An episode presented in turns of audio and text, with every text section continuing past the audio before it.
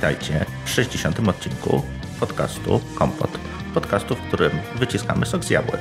Witam Was Marek Talecki i Marek Rychlewski. Widzisz, ja też Cię czasami mogę podpuścić lekko. Tak. Dobrze. Aż mi za, zadrżało serducho.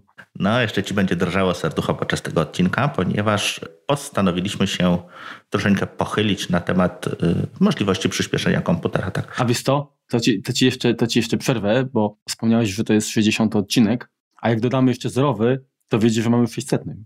A dlaczego zerowy? A, bo mieliśmy zerowy. No, dodaj zero na końcu. No. Także przegoniliśmy wszystkich na naszym poletku. A, a co do tego przyspieszania, no to wiesz co, to, to nic dziwnego, no zbliża się wiosna, porządki, wszyscy nie wiem, zaczynają chodzić na siłownię, chcą ładnie wyglądać, jak przyjdzie lato, trzeba będzie zrzucić okrycie zimowe, każdy chce być najszybszy, najpiękniejszy, no to nasze komputery dlaczego mają być gorsze, nie? Szczególnie dzisiaj, bo dzisiaj nagrywamy w tłusty czwartek, nie wiem jak ty, ale ja jestem pół człowiek, pół pączek. Wiesz co, powiem tak, ja wiem, że kobiety się zawsze modlą, żeby mi poszło w cycki. A ja, kurczę, wolałbym, żeby mi poszło w nogi. Nie wiem, ile zjadłeś. Ja mam trzy pączki na, na, na swoich, że tak powiem... Na liczniku. Na liczniku i kurczę, znaczy, na szczęście to jest dość na dziś, ale mam takie wyrzuty sumienia, muszę to, kurczę, coś z tym zrobić. Wybiegać. No dobra, zaczęliśmy tak, będziemy przyspieszać komputer. Mówiliśmy już kiedyś o sprzątaniu, mówiliśmy o przeinstalowaniu systemu, natomiast teraz, no to taki trochę pokrewny temat, natomiast nie do końca chcieliśmy... przybliżyć Wam, w jaki sposób, jakie widzimy możliwości na to, żeby naszego Maca kupionego za ciężko zarobione pieniądze nieco przyspieszyć. No dokładnie tak. To może ja zacznę z takich rzeczy oczywistych, oczywistych oczywistości. To oczywiście pierwsze, co nam przychodzi do, do głowy, tak, mamy za wolny komputer, no to potrzebujemy kupić nowy komputer. Tak? No jest to najprostsza metoda zalania problemu pieniądzem. I wiesz co, i to jest jedna z lepszych metod, pod warunkiem, że ten poprzedni na siebie powiedzmy nie zarobił, mhm. albo decydując się na zakup wybraliśmy coś, co nie straciło swojej przydatności w krótkim czasie, tak? Mhm. No bo jeżeli, bo generalnie to, co użytkownicy platform alternatywnych zawsze stawiali jako argument za, to jest to, że mogą sobie kupić, nie wiem, peceta, tak? Całą puszkę mhm.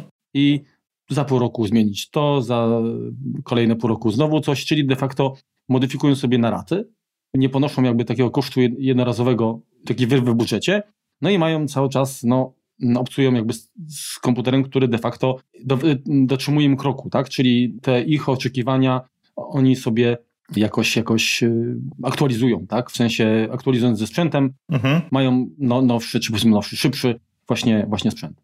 Natomiast ja byłem zwolennikiem świętego spokoju i zawsze wolałem kupić najlepszy komputer, na, na jakim po prostu na, na daną chwilę mnie stać mhm. i pom- potem się wyłączyć, zapomnieć. I w tym momencie nawet jeżeli ja, jeżeli ja przeskoczyłem kilka generacji, to zakup nowego komputera, który jest no nie piętnaście do dwudziestu procent szybszy, tylko no czasami dwa trzy razy, tak? Mhm. To był po prostu szok. I w tym momencie nawet ten wydatek, ta dziura budżetowa, którą niestety taki zakup generuje, już nie jest taka bolesna, tak? No tak, zawsze to jest coś, coś wsiadasz i od razu gęba sama się śmieje, bo to się szybko wszystko samo dzieje, nie trzeba czekać, to prawda.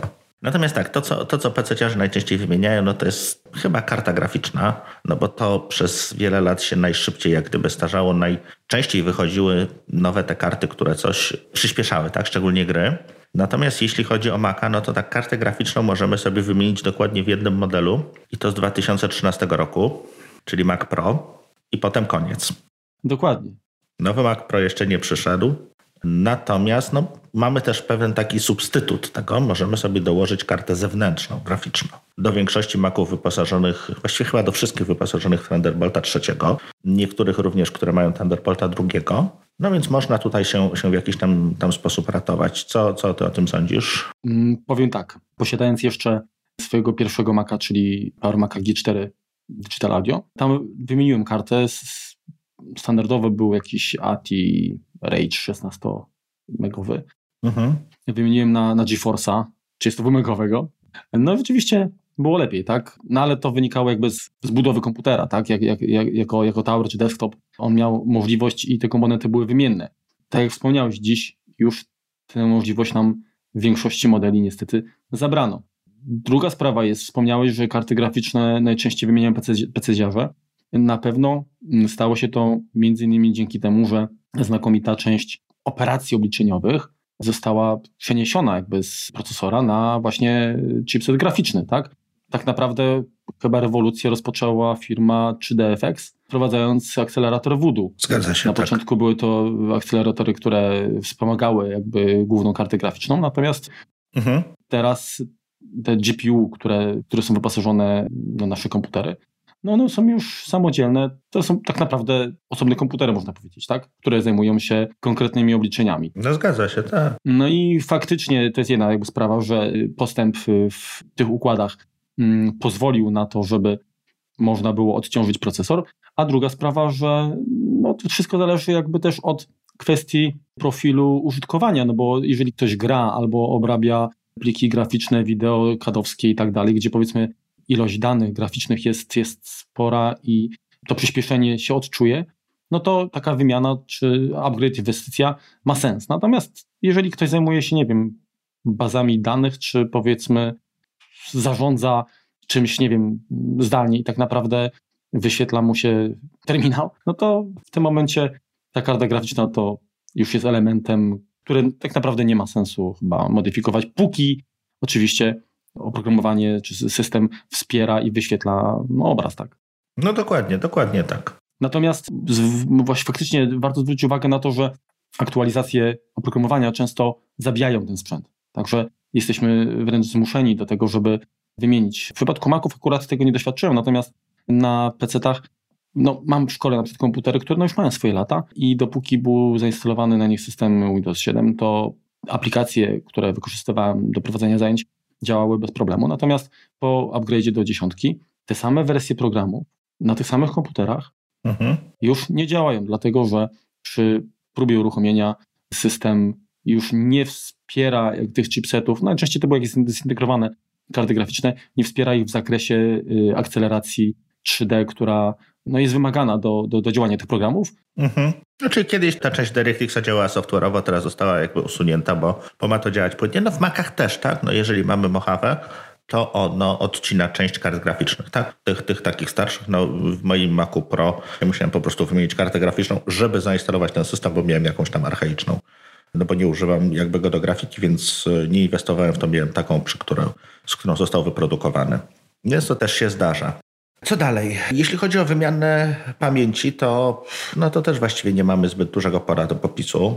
Mało komputerów tak naprawdę ma możliwość wymiany pamięci przez użytkownika czy przez serwis. Bardzo często jest to wlutowane, więc tutaj warto się zastanowić przy zakupie i nawet tutaj kupić to troszeczkę na wyrost, tak? No bo jednak nasze potrzeby, a przede wszystkim potrzeby aplikacji, które będziemy używać w przyszłości, mogą wzrosnąć, więc tutaj może nie pchać tego na maksa, tak? Natomiast tutaj akurat nie oszczędzać. Jeśli chodzi o pamięć, to wiemy, tak? Czy, czy możemy rozszerzyć, czy nie, no bo to jest jakby do, do, do czytania sobie. No to jeżeli nie możemy rozszerzać, to tutaj raczej, raczej trzeba no, przeinwestować nawet. Znaczy, no, prawda jest taka, że no, trzeba oczywiście rozsądnie do tego podchodzić, tak? Jeżeli komputer kosztuje, nie wiem, pięć tysięcy złotych i roz, rozbudowa pamięci z ośmiu na, nie wiem, trzydzieści dwa kosztuje drugie pięć tysięcy, no to nie ma sensu, tak? Moim zdaniem. To jest trochę, trochę przesadzona kwota. Natomiast tysiąc złotych... Wiesz, no chyba, że rzeczywiście potrzebujemy, wiemy, że tyle nam będzie potrzebne, no to wtedy no, tak. Zgadza się, ale, to, ale mówimy o, o sprzęcie, które zarabia na siebie. To w tym momencie tak. jakby kwestia wydatku na, na, na dzień dobry jest, jest sprawą drugorzędną, tak? Mhm. Bo prędzej czy później... No to nam się zwróci, oczywiście. To się zwróci. No mówimy, jednak większość, powiedzmy... z nas kupuje komputery prywatnie, tak? I gdzieś one nie są tam zajeżdżone, nie, nie wykorzystywane mhm. do jakichś zaawansowanych prac. I tak naprawdę trochę, trochę jest kwestia jakby fanaberii, bo nam zależy też na jakimś komforcie, na tym, żeby to płynnie działało i chcemy mieć jakieś takie poczucie, że ten sprzęt, no, wydłużamy mu żywot, tak? Mhm. Jak, jak zainwestujemy w bardziej wypasioną konfigurację. A prawda jest taka, że na chwilę obecną ta pamięć, ona często nie jest wykorzystywana przecież przez jeden jeden proces, czy, czy jeden, jedną aplikację, tak, no bo yy, człowiek nie zdaje sobie sprawy, ile rzeczy robi naraz, tak? Może my, my nie jesteśmy aż tak wielozdaniowi i wielowątkowi jak komputer, ale jak uruchamiamy przecież Maca, tak, no i przeglądamy stronę, często jakaś yy, nie, muzyka nam towarzyszy w tle, yy, gdzieś tam yy, korzystamy z komunikatora, czyli mamy uruchomionych kilkadziesiąt pewnie różnych procesów, tak? I każdy proces yy, zajmuje yy, jakiś, jakąś pamięć, tak? do tego, nie wiem, ileś kart w przeglądarce, no i już się może okazać, że, że tej pamięci operacyjnej jest, jest za mało i ewentualne później nie, przełączanie między oknami trwa no dłużej. No zgadza się. Dalej co możemy zrobić? No jeżeli mamy peceta, to możemy pobawić się w przetaktowywanie procesora, tak? Czyli puszczamy go nieco szybciej, czy pamięć puszczamy nieco szybciej niż przewidział to producent. Dobra metoda moim zdaniem na kłopoty, bo to tak w tym momencie jak gdyby przehandlowujemy te, nie wiem, pięć do dziesięciu procent wydajności za obniżenie stabilności systemu potencjalne. Więc tutaj jeżeli jesteśmy zupełnie pewni, że nie robimy nic krytycznego i mamy bardzo dobrze przetestowane, że to działa, to wtedy możemy się w coś takiego bawić. Natomiast ja nigdy nie byłem tego fanem. Nigdy nie bawiłem się w podkręcanie. A ty, Marku? Znaczy, wiesz co, powiem tak, pecetów za dużo to nie miałem. Jakbyście wiedzieli, jak się Marek teraz krzywi. Pecetów za dużo nie miałem, natomiast faktycznie zdarzyło mi się sprawdzić w ogóle te ustawienia. Mhm. Znaczy, ja po takim podkręceniu, poza jakimiś słupkami, powiedzmy, czy, czy wynikami w benchmarkach, ja nie czułem różnicy jakiejś takiej na tyle znaczącej, żebym był przekonany do tego, że, że to warto. Oczywiście zdaję sobie sprawę, że są osoby, które inwestują naprawdę spore pieniążki w sprzęt, komponenty z najwyższej półki, które mają dużo jakby wyższe parametry pracy i tę tele, tolerancję. I tam rzeczywiście ten uzysk może być, no nie wiem, chociażby przeliczalny na kilka czy kilkanaście, czy na, może nawet kilkadziesiąt, nie wiem, klatek w jakiejś grze.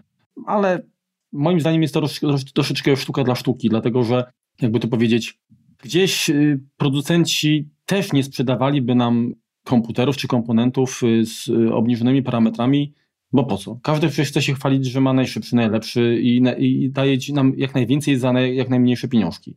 Więc gdzieś ten kompromis jest. Moim zdaniem w procesie produkcyjnym komponenty, no... Mhm. One jednak mimo wszystko się, się różnią, tak? I to jest tak, że jeden procesor będzie bardziej podatny i rzeczywiście wytrzyma jego tę żywotność, taktowanie jakoś znacząco nie skróci, a drugi się podda w krótkim czasie. I to jest trochę taka loteria, tak? Tak, tak. No tak jakbyśmy, nie wiem, jakieś do samochodu jakieś turbo dokładali, jakieś cuda przyspieszające silnik, tak? Mhm. No, no. Znaczy, chciałem tylko, znaczy, jak, jak mówisz o samochodach, to, to, to mów, to możemy sobie tam jakby... Nie, bo ja się wiesz, na samochodach znakomicie nie znam. Możesz sobie kolejnego podkręcić. Jakieś nitro, jakieś nitro, no to możemy sobie tam podkręcić, tak? Natomiast to skraca żywotność, tak? No ja teraz jestem posiadaczem hulajnogi, też sobie mogę stuningować hulajnogę, żeby jeździła szybciej. Natomiast to skraca żywotność, tak? Ona w tym momencie zmniejsza jej zasięg, jak również zabijam baterię, więc no tutaj, mhm. tutaj podkręcanie procesora znakomicie zmniejsza jego żywotność. Ja tylko jeszcze dodam, że w czasach, gdy posiadałem Amigę, to wtedy rzeczywiście przetaktowywanie procesorów no miało sens, tak? Bo w tym momencie, jeżeli procesor był taktowany czterdzieści czy pięćdziesiąt megaherców i taktowanie zwiększyliśmy powiedzmy z tych czterdziestu do pięćdziesięciu, mhm. to naprawdę było to odczuwalne, tak? Naprawdę dało się to odczuć. Natomiast dzisiaj no tak naprawdę to trzeba byłoby, nie wiem, procesory, które są kręcone na nie wiem, dwa do trzech gigaherców, to trzeba byłoby o kilkaset, tak? Megaherców podkręcać, żeby pewnie podobne przyspieszenie odczuć. No to już potem się pojawiają problemy z chłodzeniem, ze stabilnością i tak dalej. No jak się nie siedzicie w tym, no to nie jest droga, jak gdyby, żeby sobie... No tak, a w perspektywie czasu może okazać się, że taki sprzęt pobiera więcej energii, w związku z czym przez ten rok... Jak najbardziej. Wydaliśmy więcej pewnie na rachunek dodatkowo, niż by nas kosztowała wymiana na jakieś komponenty, tak, na, na szybsze. No w skrajnych przypadkach może się tak zdarzyć, zgadza się. No oczywiście koloryzuję teraz, ale... Ale rzeczywiście... yy, znaczy, prawda jest taka, że jakakolwiek operacja, tak? No bo przyspieszanie komputera to jest pewnego, pewnego rodzaju tuning, tak? Też tak jak, jak właśnie w odniesieniu do samochodów. Tak. I ten tuning ma sens tak naprawdę dopiero wtedy, gdy, albo inaczej, ten, ten rezultat optymalny jest wtedy, kiedy uda nam się zapanować nad każdym aspektem, który jest jakimś tam, nie wiem, wąskim gardłem. Czyli... Tak, no bo może się okazać, że nasza zabawa tak, z podkręcaniem i tak dalej no, będzie tak samo przyspieszała samochód jak narysowanie na karoserii ogni, tak? Mhm. Ja wrócę jeszcze właśnie do, do Amigi, która no, pojawiały się na przykład karty turbo tak, do, do, do tych komputerów mhm. i to było wszystko super. Natomiast gdy, bo te komputery posiadały, główny procesor to była Motorola sześćdziesiąt osiem dwadzieścia. To sześćdziesiąt osiem ka, tak? No, no tam no, dwadzieścia, czy, czy, czy tam do sześćdziesiątki, tak? Mhm. Ale pojawiły się później akceleratory przez firmę Phase pięć niemiecką, która zapoczątkowała, które miały jakby dwa procesory, tak, czyli była Motorola plus PowerPC. Mhm. No i rzeczywiście fajnie to działało, jak, jak, jak zainstalowało się oprogramowanie, które wykorzystywało y, moc procesora PowerPC, ale to i tak, i tak był ułamek możliwości, które tak naprawdę ten procesor dawał, dlatego że trzeba było przyłączyć konteksty, tak? Trzeba było jakby tłumaczyć jeden procesor na drugi, inaczej mówiąc... Dostęp do pamięci był, no się po prostu krztusił. Dokładnie, no. Czyli gdzieś tam sam procesor był bardzo, bardzo do przodu, natomiast wąskie gardła w postaci właśnie magistrali, nie wiem, do komunikacji z pamięcią chociażby, dławiły go, tak? Czyli płaciło się za coś, co działało na ułamek możliwości, nie?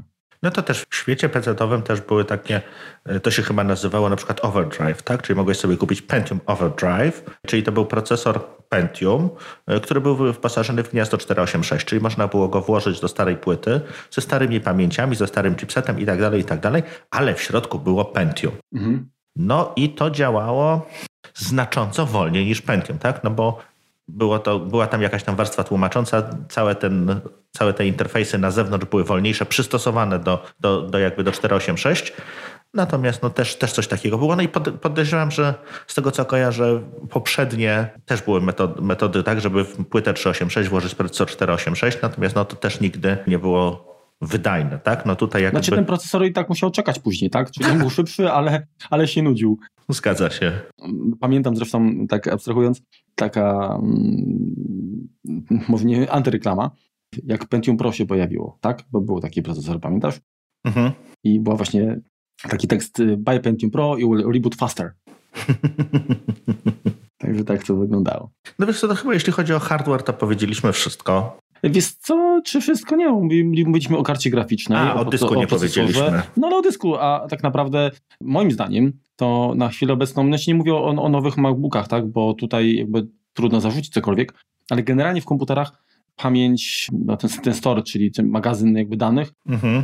no jest, jest jednym z węższych gardeł, tak, i w sytuacji, gdy nie dysponujemy dużą ilością pamięci, gdzie procesor musi przerzucać dane, po prostu wykorzystując pamięć wirtualną, tak, na dysk, no to tym bardziej, bo odczuwamy minusy wolnego dysku. I zawsze, ja na przykład w tej chwili nie wyobrażam sobie jakiegokolwiek komputera nabyć bez dysku S S D. A jeżeli jest, jak, jeżeli przyjdzie ktoś z pytaniem, co mam zrobić, żebym mógł szybciej pracować, to zawsze sugeruję pierwsze co, wymień dysk na dysk właśnie S S D. Dlatego, że nawet jeżeli ten kontroler nie pozwoli wykorzystać całej mocy, to i tak, i tak będzie, będzie szybciej. Zresztą nie tak dalej jak dwa dni temu walczyłem z takim małym, aczkolwiek zgrabnym netbookiem Samsung N sto pięćdziesiąt i tam dysk po prostu padł, ten talerzowy, także moja sugestia była taka, żeby od razu wsadzić tam S S D, jeżeli on ma dalej działać. No i oczywiście działa szybciej, znacząco szybciej, aczkolwiek dysk, który teoretycznie może pracować do, nie wiem, wyciskać przy, przy odczycie pięćset sześćdziesiąt megabajtów.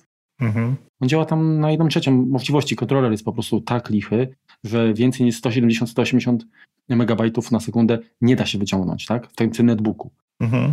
Ten sam dysk włożony do naszej obudowy kompotowej ponad czterysta, tak? Mhm.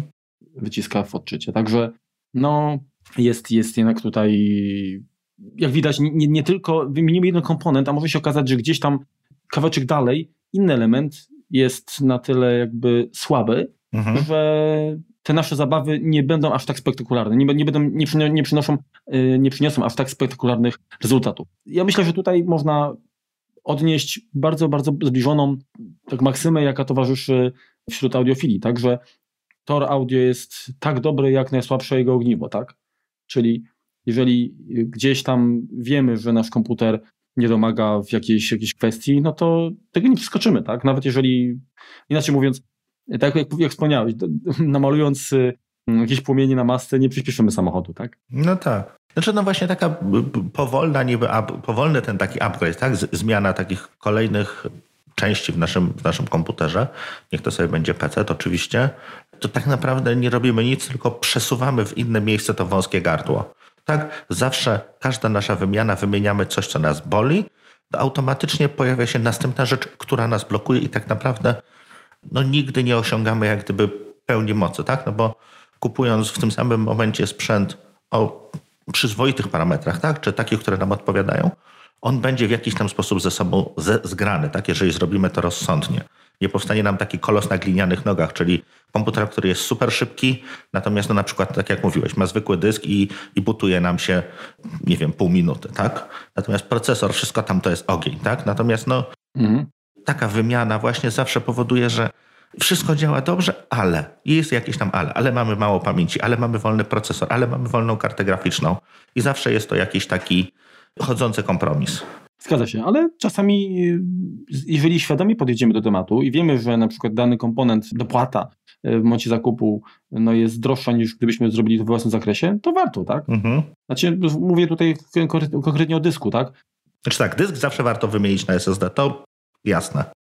Tak, dokładnie o to mi chodzi. Także jak mówisz, jeżeli karta graficzna jest mocna, procesor jest szybki, pamięci powiedzmy jest opór albo nie wiem, no też możemy ją dołożyć jeszcze, bo we, we, we, we własnym jakby zakresie, no to ten dysk powiedzmy nawet jeżeli on jest, jest powolny na dzień dobry, to zawsze taka wymiana ma sens, tak? Mhm. Zgadza się. No dobrze, ale to może tak ze sprzętem to już teraz chyba skończyliśmy jednak. Jasne, tym bardziej, że no tak jak wspomniałeś, dziś nie mamy za dużo możliwości, żeby takie, takie operacje wykonać. Tak. Pamięci nie dołożymy. Tak naprawdę warto, kupując sprzęt, przyglądać się jakby opcjom B T O, tak? Mhm. C T O. I zobaczyć, czy, czy C T O, tak? Czy B T O. Mhm. Build to order, czy, czy configure to order. Okej. Okay. No coś jedno albo drugie, tak. Ale jedno albo drugie. I zobaczyć, czy rzeczywiście ewentualna modyfikacja, czyli właśnie rozszerzenie pamięci, czy dysku. Znaczy, my, wydaje mi się, że z dyskiem to akurat w przypadku, gdy mamy, nie wiem, Thunderbolta, to, to problem nie jest, tak? Natomiast w przypadku pamięci operacyjnej to zawsze mm, lepiej wyjść ponad jakby ten standard, który jest na, na dzień dobry, bo... Czy wiesz, to zawsze też wygodniej, tak? Mieć wszystko jakby w jednym pudełku, niech się nam nic nie, nikt nie, nic nie dynda, żaden Thunderboltowy dysk, który nam zajmuje port. Jasne, wygodniej mieć wszystko w środku, natomiast no, tak jak w odcinku o, o dyskach S S D ostatnio mówiliśmy, no nie zawsze jest to najbardziej ekonomiczne po prostu wpychanie tego do środka. No dokładnie. Znaczy moim zdaniem kupując nie wiem, nowy, nowego Maca Mini czy MacBooka, tak, jakokolwiek, mhm.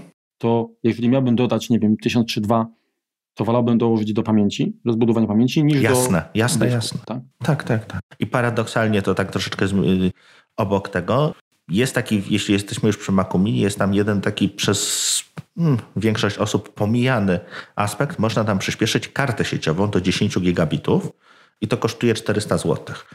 I powiem wam taką ciekawostkę. To jest chyba najtańsza karta sieciowa, którą można kupić na rynku. Pecetowe karty są, uwaga, droższe. No, więc nie zawsze Apple łoi nas tak sromotnie, jeśli chodzi o ceny. Niektóre rzeczy nie są drogie. Tylko jest ta różnica, że to nie dostajesz fizycznie osobnej karty, którą mógłbyś sobie ewentualnie wykorzystać, przełożyć gdzie indziej, tylko musisz po prostu domówić przy zamówieniu, tak? Tak, zgadza się. Także nie jest to moduł, który można nim odsprzedać, jak stwierdzisz, że hmm, kurczę, ale nie stać mnie na, na Switcha dziesięciogigabitowego. No ale zgadzam się, że... Idzie pięć G, wszystko będzie. Zgadzam się, że, że przy koszcie zakupu, który tak naprawdę zaczyna się, no jeżeli mówimy o konfiguracjach takich tak poważniejszych, tak, do pracy. Z zapasem, tak.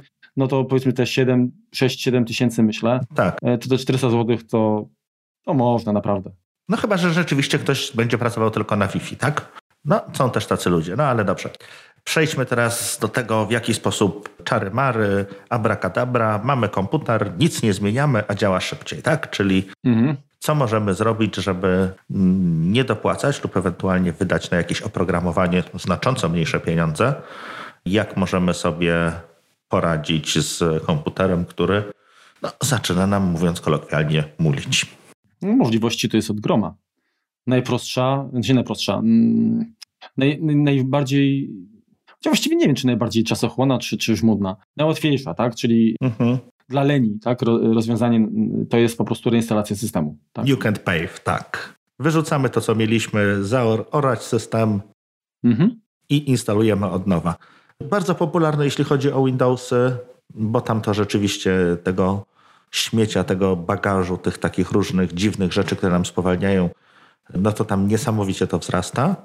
Natomiast jeśli chodzi o Maci, też w gruncie rzeczy dość wygodna kwestia, bo jeżeli mamy jakieś problemy tak ze stabilnością, czy mamy coś nam się dziwnego dzieje, Na przykład FaceTime nam się rozłącza po godzinie, prawda, Marku?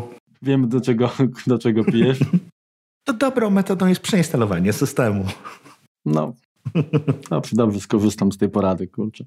Wiesz co, reinstalacja może być też tak, na przykład, że mamy komputer, który już ma właśnie, nie wiem, swoje lata, tak, nie wiem, mhm. trzy, cztery. I jeszcze jest wspierany przez nową wersję systemu, która, nie mówię, że to jest Mojave, która jakoś tam została może zoptymalizowana, ale na przykład, nie wiem, High Sierra czy, czy, czy Sierra. Mhm. I się okazuje, że no kurczę, fajnie, no nie, ten system działa, ale jakoś tam rzeźbi, muli. Pamiętasz, że chyba przy Mavericksie tak było, że on tam strasznie, kurczę, mielił. Mhm. No to w tym momencie hmm, można zasugerować powrót do wcześniejszego systemu, który, na, na którym komputer działał sprawniej. Mhm. Ale pytanie, czy, czy jest to wskazane, bo jednak nowe wersje systemu to są nie tylko przecież dodatkowe opcje, ale przede wszystkim no, załatane jakieś dziury, jakieś rzeczy, które gdzieś mhm. no potencjalnie mogą... No zmniejszamy bezpieczeństwo naszej, naszej tak. No tu ja swego czasu się dość mocno... Może nie kłóciłem, natomiast bo to trudno nazwać kłótnią, to była po prostu wymiana argumentów dwóch cywilizowanych ludzi. Natomiast z Sofcikiem na Twitterze, no taką mieliśmy wymianę argumentów. No, ja jestem zwolennikiem tego, tak, oczywiście najnowsza wersja systemu super fantastycznie, ale jak wiemy, że wszystko będzie działało i o co mi chodziło, Apple tak naprawdę tutaj Miłosz miał rację, no nie jest to nigdzie opisane, natomiast jeżeli się spojrzy, w, jeżeli wychodzi tam nam jakaś nowa wersja systemu aktualnego, tak? Jakieś nam Mojave wychodzi nowe. Teraz mamy dziesięć czternaście trzy. Jak będzie dziesięć czternaście cztery, to w tym samym momencie pojawiają się poprawki bezpieczeństwa dla poprzedniej wersji i jeszcze poprzedniej, poprzedniej najczęściej. Czyli tak, jeśli chodzi o bezpieczeństwo usług, które działają, które są na tych systemach starszych również obecne, to Apple to łata. Dwie wersje wsteczne. Jedną na pewno, drugą najczęściej. Natomiast no, nie ma tych rzeczy, które nowe dochodzą do systemu, które powiększają nam bezpieczeństwo. Mhm. Więc to trzeba, to trzeba tutaj mieć tego świadomość. Natomiast tak, jest to jak najbardziej metoda lub można często podejść zupełnie drastycznie i zainstalować inny system operacyjny. Ja na przykład zrobiłem tak z, nawet nie tak dawno, z Maciem Mini, takim bardzo starym, bo jeszcze na Cortu Duo. To była pierwsza taka wersja serwerowa. Ja na nim zainstalowałem teraz Linuxa i on bardzo dobrze działa. Gdzieś tam po prostu jako taki serwer, mały serwer www. Jak najbardziej wydajna maszyna, może nie ma tam jakichś obliczeń, tak? Natomiast do takich zastosowań terminalowych świetnie się sprawdza. No, gdybyś miał Maca Mini na procesorze PowerPC, to mógłbyś zainstalować na przykład MorphOS-a. Nie wiem, nie brałem tego. Bardzo fajny system. Okej, okay. W każdym razie, tak jak powiedziałeś, rzeczywiście można alternatywnie inny system, mhm. jeżeli oczywiście nam to pasuje. W sumie można byłoby nawet się pokusić. Wiesz co, to jeszcze tak, poczekaj, to ja ci jeszcze, jeszcze wstąpię, w, wtrącę. Ja mam kolegę, który, no bardzo często trafiają mu się jakieś takie leciwe komputery Windowsowe z powodzeniem wielu użytkowników, takich lekkich, tak? To jest takich domowych użytkowników, komputer do do Facebooka. Instaluje DOSa. Nie, instaluje im Linuxa i te komputery naprawdę odżywają na jakimś Ubuntu. Tak, nawet z systemem graficznym, z jakimś Open Office'em i tak dalej. Kolega również jest wielbicielem wolnego, otwartego oprogramowania, więc tutaj jak gdyby swoją cegiełkę w walce z Microsoftem stara się dołożyć. Natomiast no, jest to metoda, tak? No, nie, nie, nie każdego stać na wyrzucenie, nie wiem, kilku tysięcy na kupno nowego laptopa, czy nie wiem, nawet dopłatę jakichś kilkuset złotych, tak, do, do, no, czy do nowego systemu, to są często komputery z Windowsem X P, to w ogóle strach używać. Natomiast zainstalowanie na nim jakichś Ubuntu jest całkiem sensownym rozwiązaniem. No tak, pod warunkiem, że nie mamy jakichś programów, które wymagają konkretnego systemu. Oczywiście. Żeby na nim zadziałać, no bo jeżeli to jest tylko, nie wiem, przeglądanie stron, czy tworzenie jakichś prostych dokumentów, no to rzeczywiście taki Linux jest, no jest, jest opcją, tak? O ile nie mamy użytkownika, który jest bardzo konserwatywny, tak? Jeżeli chodzi o, mhm. powiedzmy, jeżeli nie ma ikonki da takiej a, a, i takiej w takim miejscu, no to znaczy się, że to jest w ogóle już bluźnierstwo. Komputer nie działa, taki, tak? Tak. No, no ja zresztą pamiętam, chyba już, już wspominałem o tym, o sytuacji takiej, jak, jak w firmie wymieniano monitory ze starych takich C R T z kineskopem na L C D, to jedna z pani tak przytuliła ten monitor i ona nie odda go, nie odda, bo to są moje dokumenty. No, no, tak bywa. No dobrze, Marku, powiedz, co tam ewentualnie jeszcze możemy sobie, już może tak mniej drastycznie. Wiesz co, mniej drastycznie, no na pewno reinstalację powoduje to, że po postawieniu systemu od zera instalujemy programy no, troszeczkę bardziej tak rozsądnie, tak? Czyli przede wszystkim zaczynamy od tych, które wykorzystujemy na co dzień. Mhm. Tak? Czyli taka, taka reinstalacja jest takim sposobem na odsianie programów, które już nam są zbędne. Jeżeli nie chcemy re- robić reinstalacji, no to nic nie stoi na przeszkodzie, żeby po prostu te programy zajrzeć do, do folderu aplikacje, mhm. zobaczyć, co tam jest, sprawdzić, kiedy ostatni raz, nie wiem, uruchamialiśmy w ogóle dany program. No i może stwierdzimy, że hmm, skoro od roku, czy nie wiem, dużo i tak nie, nie korzystałem, nie korzystałam z tego programu, no to żegnaj, tak? W końcu jeżeli... Zgadza się, zawsze można go zainstalować, jak będzie potrzebne. Dokładnie, dokładnie. Jeżeli mamy nie wiem, licencję, no to warto przecież gdzieś tam te klucze trzymać, czy w OnePassword, czy, czy w innym jakimś menedżerze. Nic nie stoi na przeszkodzie, żeby wrócić do programu, jeżeli taka potrzeba zajdzie, a zawsze możemy przecież ściągnąć ze strony producenta w aktualną wersję. Mhm. Także usunięcie zbędnych, nieużywa, nieużywanych programów, no to jest na pewno element, który po pierwsze nam zwalnia miejsce, zwalnia miejsce na dysku. Mhm. Po drugie troszkę jakby chyba zwiększa naszą kontrolę nad tym, nad naszym komputerem, tak? No wiemy, że co, co jest, tak? Na nim. No tak. Kolejna rzecz, którą bym tutaj zasugerował, taka wydawałoby się bardzo prymitywna, to jest posprzątanie biurka. Ja jestem osobą, która takie, takie coś no, musi robić, bo ja muszę mieć pod ręką rzeczy i najczęściej dokumenty, jak zapisuję jakikolwiek, mhm. ląduję na biurko. A prawda jest taka, że każdorazowe uruchomienie komputera, tak, no, to jest wczytywanie plików, które znajdują się na biurku. Faktycznie komputer jest szybciej gotowy do pracy, jeżeli nie ma w tym miejscu, nie wiem, setki czy, czy nawet tysiąca, tak, różnych, różnych plików, folderów i tak dalej. Także takie posprzątanie, przeniesienie dokumentów na swoje miejsca, jakichś, nie wiem, ściągniętych plików, zrzutów ekranowych i tak dalej.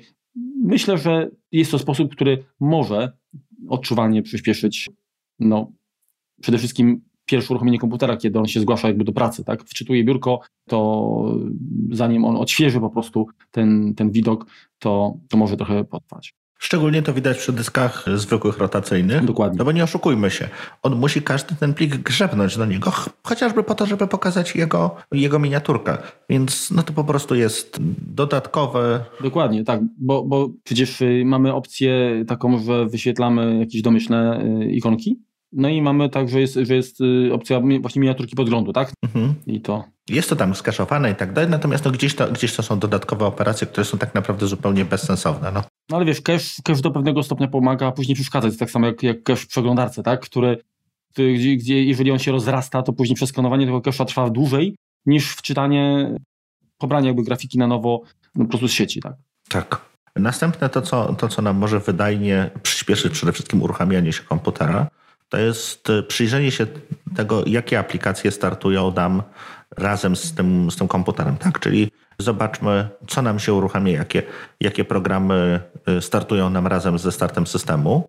No bo raz, że trwa ich uruchomienie, dwa, zajmują one RAM, trzy, no bardzo często coś robią w tle, więc zabierają nam cykle procesora. Więc tutaj uruchamianie tego, co nam jest rzeczywiście potrzebne, no jest jak gdyby naj, najlepszym pomysłem, tak? No nie ma sensu zawsze mieć, nie wiem, uruchomionego Skype'a, jeśli z tego Skype'a korzystamy raz na tydzień, tak? No po co on ma, ma zjadać pamięć? Tak samo jakieś inne programy, które, których nie korzystamy codziennie, czy które uruchamiają w tle jakieś demony tylko po to, żeby sprawdzić, czy jest nowa wersja. No Gucia mnie to interesuje, raz na tydzień mogę sprawdzić, jak go uruchamiam. Dokładnie. I teraz tak, ja tylko zwrócę uwagę na to, że, żeby zapanować nad tym, to wchodzimy w preferencje systemowe, użytkownicy i grupy. Mhm.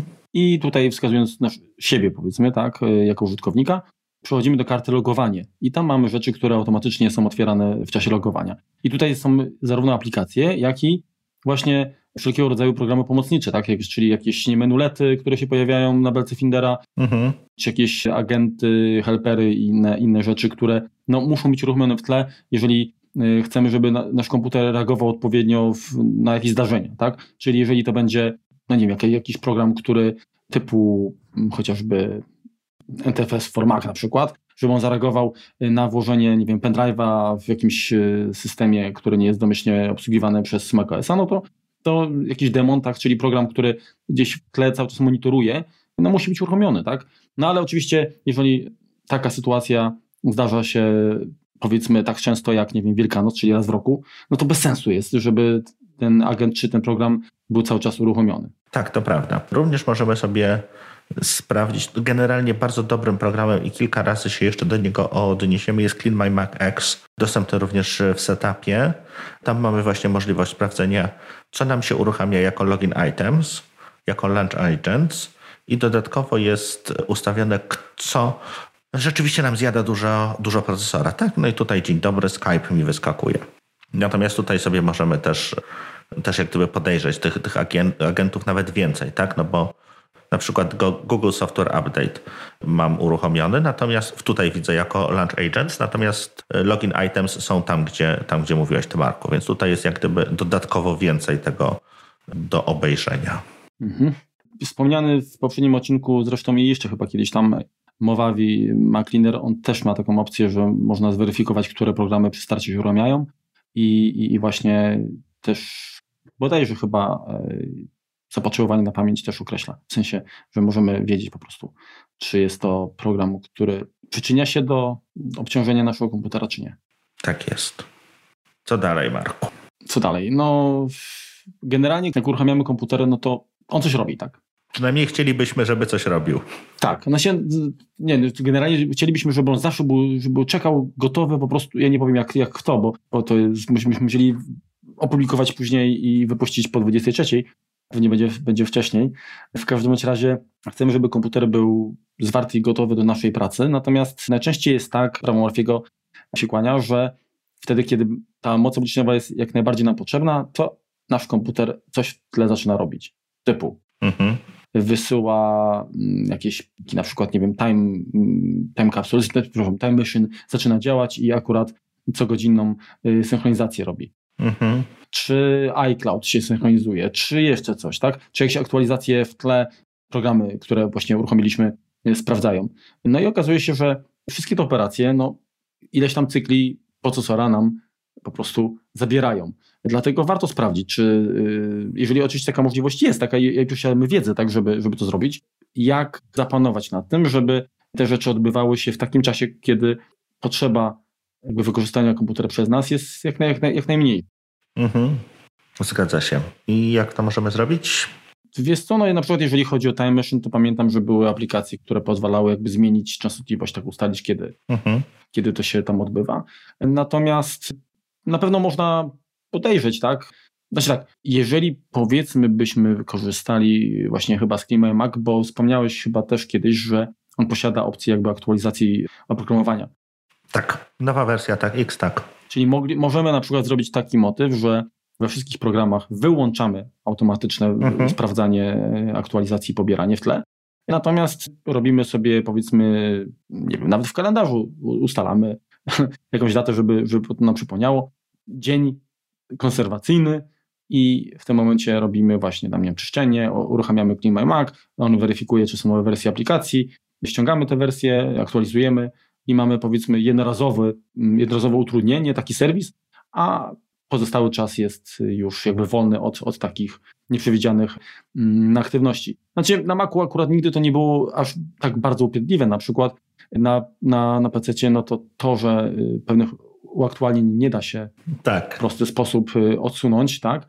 To jest wrzut na, na czterech literach, tak? Bo ja bardzo często spotykam się z taką sytuacją, że rozpoczynam zajęcia, włączają komputery, no i muszę poczekać, aż się aktualizacje skończą zrobić po to, żeby móc po prostu, no żeby no, mogli wykorzystać jakby komputer do pracy. No jest to, jest to dość słabe. A to czasem potrafi niestety potrwać, nawet maszynie, na maszynie, która nie jest szczególnie wolna, to potrafi niestety zająć naprawdę kilka, kilkanaście czy kilkadziesiąt minut.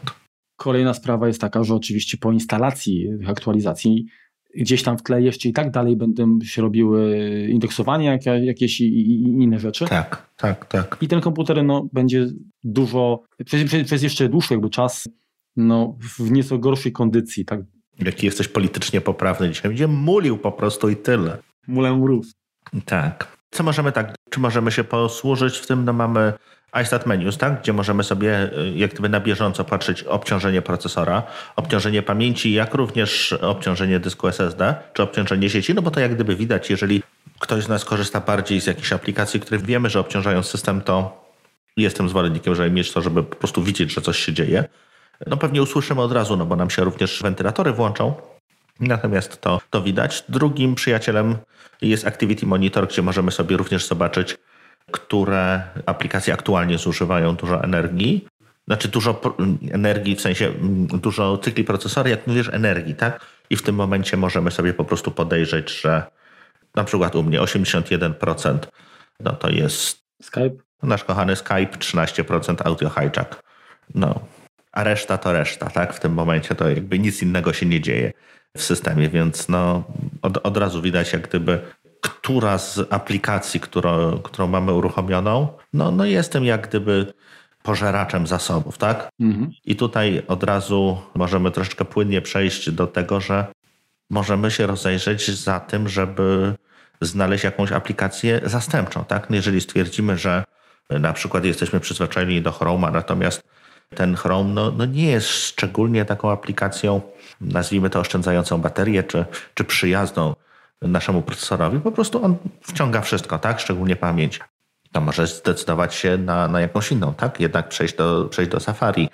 Podobnie wiele aplikacji tych elektronowych, takich typu Slack, też potrafią wciągać niesamowite ilości pamięci.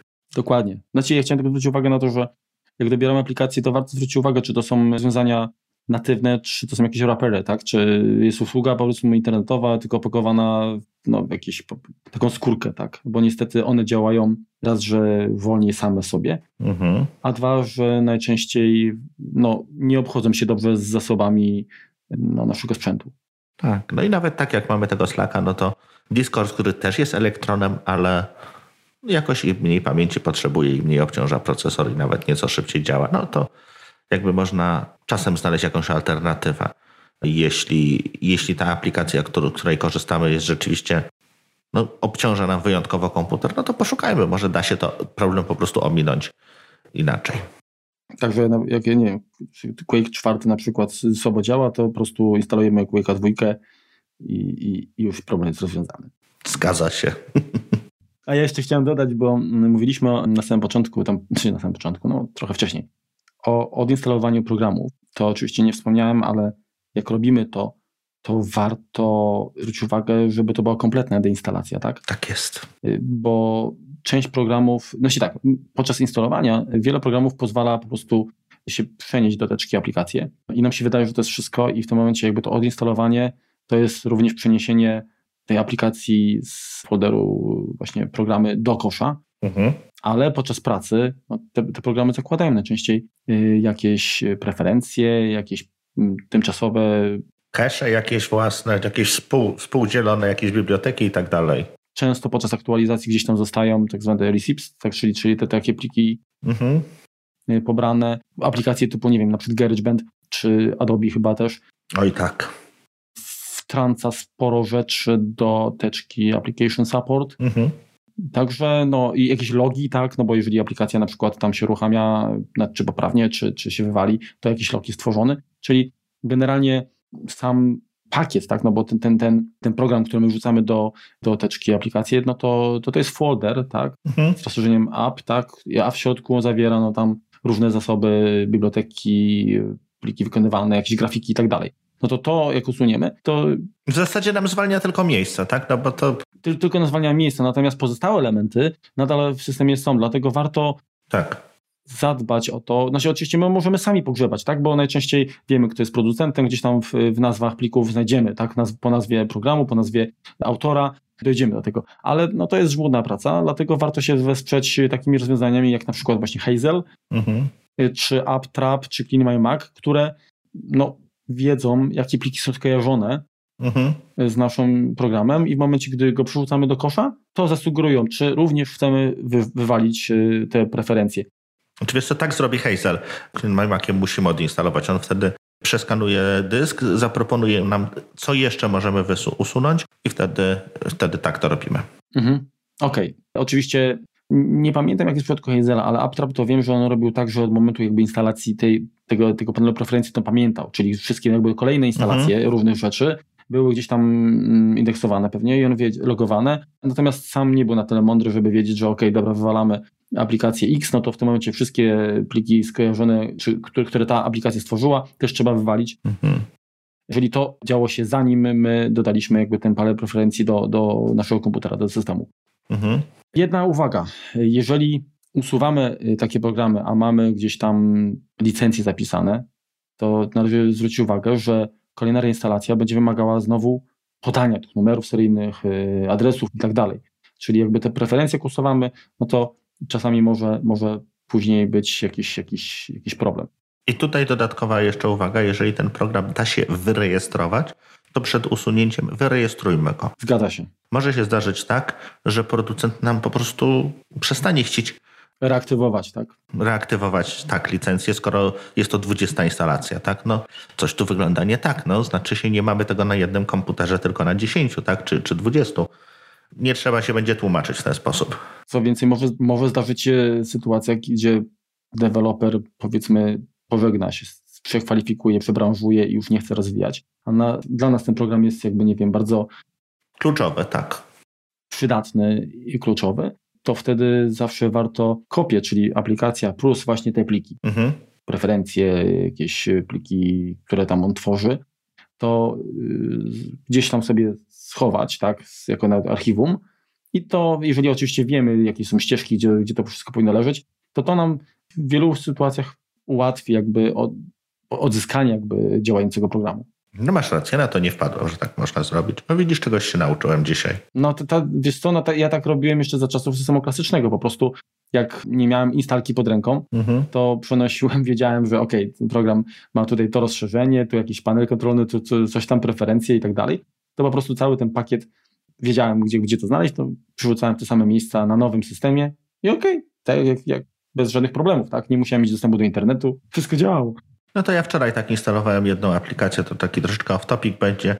Nie wiem, czy podzielisz moje zdanie, ale najgorszymi producentami aplikacji są wydawcy książek. To był konkretnie Macmillan, gdzie jakaś ta była aplikacja, no oczywiście na Adobe R, który instaler już nie działał, ponieważ instaler był podpisany jak z kluczem, który już wygasł i nie dało się tego zainstalować, nawet po wpisaniu jakichś cudownych ustawień, ignoruj klucze, wiesz, takie dwudziestoznakowe, mhm. bohomazy różne. Ten nie, po prostu nie ma opcji, R nie pozwalało tego, natomiast no, wystarczyło przekopiować z innego komputera kilka plików i, i zaczęło działać. No, czyli jednak zawsze warto mieć kopię, tak, bo na, na kopii zawsze znajdziemy te pliki, które gdzieś tam kują i... A jak kopia będzie długa, to, długa, to możemy też kogoś nadziać. Zgadza się, no. No dobrze, to jeżeli chodzi o to odinstalowywanie, to chyba, to chyba było tyle. Mhm. Myślę, że warto, to też się wiąże troszeczkę z tym, co już mieliśmy wcześniej, warto sprawdzić w ogóle, co, nas komputer, co nasz, nasz komputer robi w sieci, tak? Mhm. Gdzie się tam, nie wiem, kontaktuje, gdzie dzwoni, bo każda taka aktywność... No, I T phone home. Każda taka aktywność to też jest obciążenie, tak? No bo w tym momencie coś się dzieje, czyli nasz komputer pracuje I, i, i raz, że jakaś transmisja w tle, mhm. kiedy my pracujemy na przykład m, głównie w sieci, no to też odczujemy, że hmm, co jest i teraz będziemy się zastanawiać, czy może gdzieś tam, nie wiem, serwer zdalny leży, ledwo co tam zipie, czy, mhm. czy po prostu nasz internet, czy nasz dostawca. Kuleje, dokładnie, tak. Coś, coś, coś miesza, a może się okazać, że, że nie, że po prostu nasz komputer jednocześnie jeszcze gdzieś tam mhm. szwendruje w innych miejscach. Także wspomniane wcześniej w innych odcinkach aplikacji typu Radio Silence czy Little Snitch, no może powiedzmy takie tutaj praktyki powstrzymać, tak, dokładnie. A podejrzeć możemy jak zwykle w iStat Menus i Activity Monitor. Już jak widzimy, że coś się dzieje, no to to jest takie, takie dwa miejsca, gdzie można to, co, to, co aktualnie jak gdyby się, się dzieje, po prostu podejrzeć. Mhm. Kolejne, co możemy, co powinniśmy zrobić, to jest, jeżeli wyjdzie jakaś wersja beta, jakaś wersja alfa, czy to będzie system operacyjny, czy to będzie jakaś ulubiona nasza aplikacja, czy to będzie, nie wiem, przeglądarka Nightly Build, powstrzymajmy się przed instalowaniem tego. To jest rzeczywiście dla tych, którzy wiedzą, o co chodzi. Bardzo często te wersje programów mają dodatkowe funkcje debugowania. Są większe, tak? Bo zapamiętują więcej rzeczy, to są wersje testowe, tak? Wersje, które wypuszczają deweloperzy po to, żeby poprawić wersję docelową. One nie są dopracowane, nie są zoptymalizowane w wielu przypadkach. No i to jest jak gdyby proszenie się również o jakieś tam kłopoty. No dokładnie. Jeżeli no jesteście deweloperem, tworzycie jakąś aplikację, no to jeżeli udostępniacie ją osobom chętnym do testowania, no to chcieli, chce, chcecie mieć feedback. Tak? No, mhm. Człowiek nie zawsze jest w stanie wszystko dostrzec czy zgłosić. Wiadomo, że lenistwo drugą naturą człowieka. Natomiast sam program w sytuacji, kiedy, nie wiem, się wywali, no to on bardzo chętnie taką, taki raport złoży swojemu twórcy. No ale żeby to działało, no to jakiś system takiego monitoringu musi cały czas no, działać w tle. Oczywiście. I to powoduje, że, że przede wszystkim ta aplikacja oczywiście ona będzie chodziła wolniej niż, niż wersja ostateczna, mhm.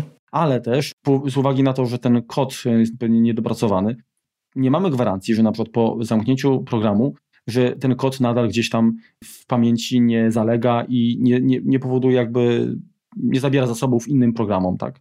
Mhm. Właśnie wyobraziłem sobie zalegającego kota. Zalegający kot, tak? Tak. No wiesz, taki Bonifacy. No. Następne. Zwróćmy uwagę, czy na naszym dysku jest wystarczająco dużo miejsca. Tak jak mówiliśmy, już to chyba w każdym odcinku się powtarzamy, tak? Dyski S S D lubią mieć trochę wolnego miejsca.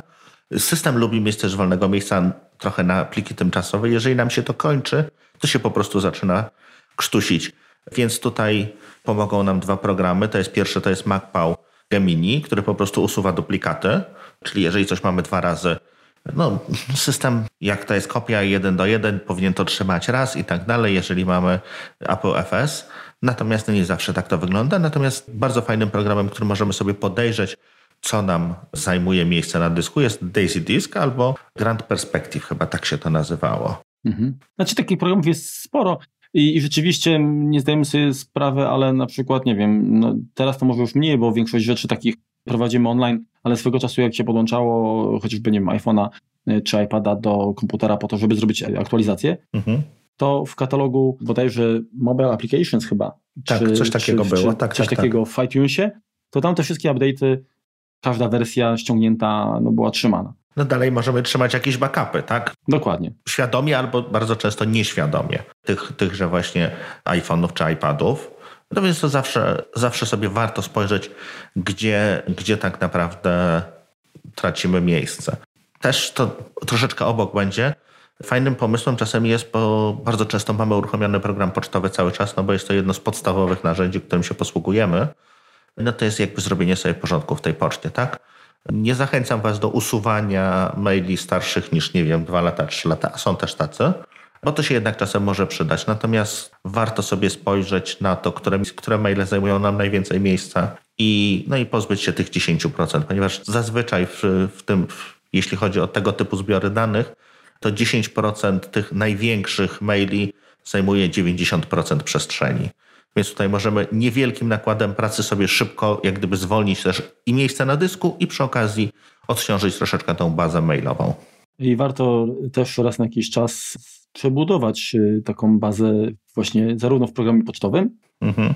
jak i chociażby w aplikacji zdjęcia. Tak? Znaczy się w zdjęcia to ja pewnie tego nie robiłem, ale w iPhoto to przy starcie można było trzymać tam kombinację klawiszy i, i, i przebudować jakby indeks, czyli te wszystkie pliki jakieś osierocone, które tam były, jakieś, jakieś kopie powielone, to były, jeżeli nie, nie było jakby dowiązań do oryginału, to one były usuwane. Mhm. Także, także takie, takie sprzątnięcie warto przebudować zarówno y, bazę adresów, y, adresów, bazę wiadomości pocztowych, mhm. biblioteki ze zdjęciami, ale również też warto przebudować indeks Spotlight, jeżeli, zwłaszcza jeżeli się okazuje, że na przykład nie wiem, uruchamiamy skrótem komand spacja, wpisujemy jakąś nazwę programu i go na przykład nie znajduje, tak? Albo trwa to długo. To może się okazać, że jest jakiś problem z indeksem i w tym momencie trzeba go no, usunąć, a Spotlight stworzy kolejną poprawną wersję. Dobrze, dalej. To, co może nam spowalniać komputer, to niestety jakieś błędy na dysku, znaczy nie błędy fizyczne, tak, czyli nie jakieś tam bad sektory czy coś takiego, tylko po prostu błędy logiczne. Niestety, no czasem, wiesz co, nie wiem tak naprawdę, ale i czy tak się dzieje również na Apple F S-ie, trudno mi powiedzieć, chyba się nie spotkałem. Natomiast H P F S podczas pracy niestety potrafił generować błędy, sam z siebie tak naprawdę. Czyli nam się pojawiały jakieś niezgodności w systemie plików. Mhm. Więc tutaj dobrym pomysłem, znaczy tak na pewno zawsze przed update'em warto sobie sprawdzić uprawnienia czy uruchomienie pierwszej pomocy w narzędziu dyskowym. Jak również tak, jeżeli robimy takie właśnie porządki, tak, próbujemy sobie coś usprawnić, to zobaczmy, czy te, ten asfalt, po którym jeździmy, czyli ten dysk, no nie ma jakichś dziur, w które po prostu wpada nam system i, i, i po prostu utyka. Swoją drogą jeszcze w starym systemie nawet jednym z takich manecełów na nas wiele problemów to była przebudowa biurka. Tak się w czym trzymało chyba alt i, i jabłko mhm. przy starcie systemu i to powodowało przebudowanie, czyli jakby mm, aktualizację taką bazy, między innymi skojarzeń aplikacji z, z dokumentami i to przyspieszało znacząco, tak? Jeżeli zaczynały się właśnie dziać jakieś tam dziwne rzeczy, mhm. to, to było rozwiązanie. Jak wspomniałeś, ta pierwsza pomoc, którą znajdziemy jako opcję w narzędziu, narzędziu dyskowym, mhm. ona rozwiązuje, aczkolwiek trzeba tutaj jakby trochę poprzeczyć, bo swego czasu tych opcji, jakby informacji, które się dzieją, było więcej w poprzednich wersjach narzędzia dyskowego, a teraz tak naprawdę nie wiemy, co, co tam się dzieje. Mhm. Te komunikaty są lakoniczne. Można spróbować... Wiesz co, niestety, niestety jest taka... I to jest jedna z większych bolączek, mo- moim zdaniem, tak? Dla, dla osoby, która jest troszeczkę bardziej no, techniczna, zaprzyjaźniona, zaznajomiona z systemem, to jest to, że Apple ostatnio unika w wszystkich swoich aplikacjach, systemach czy usługach pokazywania użytkownikowi, użytkownikowi błędów. Jest tak zwana metoda fail silent, fail silent, czyli coś się nam wywala, przestaje działać, nie wiem, synchronizacja kontaktów, notatek, kalendarza, czegokolwiek, zdjęć, ale my nie dostajemy komunikatu o błędzie, tak? Po prostu coś nie przeszło, no to dobrze, trudno, nic się nie stało, siedzimy cicho. No nie podoba mi się to, no bo często spotykamy się z tym, że dowiadujemy się o tym po fakcie, tak? Chcielibyśmy skorzystać z kontaktu, wpisaliśmy kontakt sobie na telefonie, a się okazuje, że kurczę, nie mam go na, na Macu, a, a przecież wszystko działa, nie było żadnego błędu. To, to niestety często, często się na coś takiego natrafia i, i to mi się nie podoba. O. Znaczy, generalnie te informacje o, o, o tym, że coś nie poszło, to znajdziemy zawsze w jakichś tam vlogach, tak? W konsoli i tak dalej. Natomiast... Ale kto będzie vlogu grzebał, no. No, no właśnie to jest to, że kiedyś to po prostu wywalało komunikat, tak, nie wiem, błąd, nawet nie wiem, numer taki, tam minus czy, czy czterdzieści osiem, no i wiedziałeś, że dobra, jest jakiś punkt zaczepienia, można było mhm. zapuścić wyszukiwanie i, i próbować znaleźć przyczynę. No, no to niestety tak to, tak to wygląda. Znaczy generalnie jakby użytkownik jest odsuwany jakby od tych y, najbardziej niskopoziomowych Oj, tak. rzeczy, no co ma też swoje pozytywne jakby strony. Nie, no oczywiście, że tak, no ładnie wygląda, wszystko działa, wszyscy są szczęśliwi. I dokładnie jakby tutaj... Trzymajmy się za ręce, tańczmy w lesie. Ale w nawiązaniu do tego y, jedna z sugestii, która no też może paradoksalnie przyczynić się do na pewno... Do, inaczej, może nie, nie tyle do przyspieszenia, co uniknięcia sytuacji, gdzie my na własne życzenie spowolnimy komputer, to jest no jak najmniej grze, grzebania w ustawieniach, nie wiem, w plikach systemowych, tak? Jeżeli one gdzieś tam są, mhm. te lokalizacje, gdzie one się znajdują, uprawnienia, które posiadają, czy to jest system, czy to jest, nie wiem, tam root, czy admin, czy tam, nie wiem, one się nie wzięły jakby z niczego, tak? Jeżeli my je pozmieniamy, bo nam się wydaje, że coś nam będzie lepiej działało, to może się okazać, że że przeciwnie, tak, że nawet jeżeli może coś zadziała, to pytanie jakim kosztem? No tak, tak, tak. No tak, no nie bez, nie bez kozery to jest nam przed nami jakoś tam ukryte, schowane, czy, czy nie jest to nam pokazywane, no żebyśmy tam grzebali. No. Nie bez kozera, nie bez Mac kozera. To jest najszybsza metoda właśnie też na, na stworzenie sobie jakichś kłopotów. I nawet nie wiem, czy zauważyłeś coś takiego, że paradoksalnie najmniej problemów jest z użytkownikami, którzy albo się bardzo dobrze znają na systemie, tak? Mhm. Lub nie znają się w ogóle. Najgorsi są tacy, którym się wydaje, że coś wiedzą. Bo on zaczyna grzebać. Oj tak. I najczęściej na grzebie, na grzebie, ale nie wie za bardzo, co robi, bo coś przeczytał, coś mu się wydaje, coś mu powiedział kolega i się kończy katastrofą. Nie bądźmy tymi ludźmi. No to jest dokładnie, to jest takie troszeczkę pokolenie easy peasy, jak ja to mówię. No, no ja obracam się niestety w, w siłą rzeczy, tak, wśród takich ludzi i, i to jest tak, że za ciężko jest im się spytać, jak zrobić coś dobrze i robią po swojemu i najczęściej wtedy robią dodatkową robotę mi. No ale dobra. Przyjdzie walec i wyrówna. No już tam trochę się czuję jak, jak Don Kichot, no ale... Wiatraków dostatek, dobra. Oj tak, wszyscy zakręceni. Co dalej? Co byś jeszcze zrobił? Co możemy zrobić? No możemy zobaczyć, czy coś tam nam się nie przypałętało do tego komputera. Tak jak mówiliśmy ostatnio o jakimś bezpieczeństwie, no może się zdarzyło tak, że mamy jakiegoś niechcianego mikroba, więc sobie warto sprawdzić, czy nie mamy jakichś wirusów adware'a, czy, czy innej, innych tego, tego, tego typu rzeczy. Jak również, czy nie mamy jakichś dodatkowych wtyczek w systemie, mhm. na przykład do przeglądarki, czy do... w panelach preferencji, preferencji czy w Spotlightie po prostu coś, coś tam nam się nie... jest dodatkowego, co nam nie jest potrzebne. Tak? Nie jest to wirus, tak? Natomiast no, może to po prostu nie jest nam, nie jest tam, nam, nie jest tam do, to do niczego potrzebne. Tak? Na przykład firmowo jest wtyczka iBooks Author Imported for Spotlight. Jeżeli nigdy nie korzystaliśmy z iBooksa, no to, to zajmuje pięćdziesiąt siedem kilo, ale po co ma to siedzieć? Można to wyrzucić. Mhm. Wspomniałeś czy tam o Spotlightie, to na pewno warto przejrzeć w ogóle, które lokalizacje on indeksuje, tak? Bo część z nich może jest po prostu zbędna. Często na przykład mamy, nie wiem, jakąś kopię systemu na jakimś zewnętrznym dysku, mhm.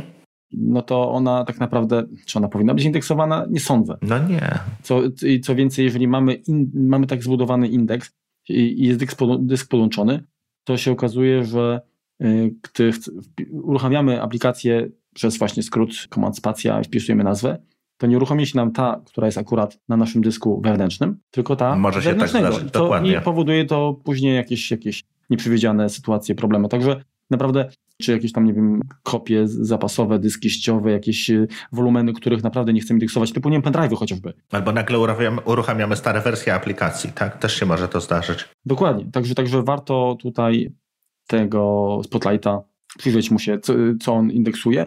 Bo raz, że sam, sam proces indeksowania zajmuje jakiś tam czas i moc procesora, mhm. a dwa, że może to doprowadzić do kolejnych sytuacji, które znowu przełożą się tak by na spowolnienie pracy czy efektywności naszej.